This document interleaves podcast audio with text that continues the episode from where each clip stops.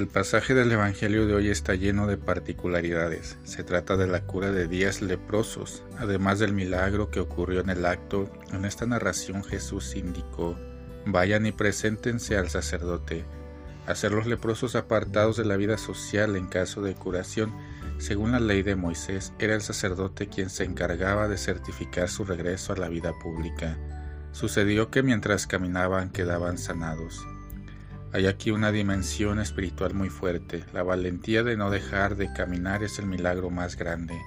No darse por vencido. Hacer de toda tu vida un movimiento de ascensión hacia una vida más grande.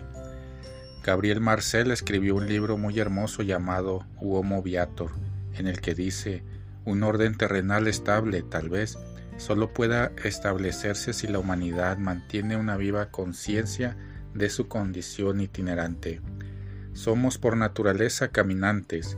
El milagro de Jesús reactiva esta conciencia. El texto propone otro movimiento. Uno de los diez volvió para darle las gracias. La escena es conmovedora. Se arrojó a los pies de Jesús con el rostro en tierra y le dio las gracias. De hecho, era un samaritano que, incluso antes de la lepra, ya vivía en condición de exclusión.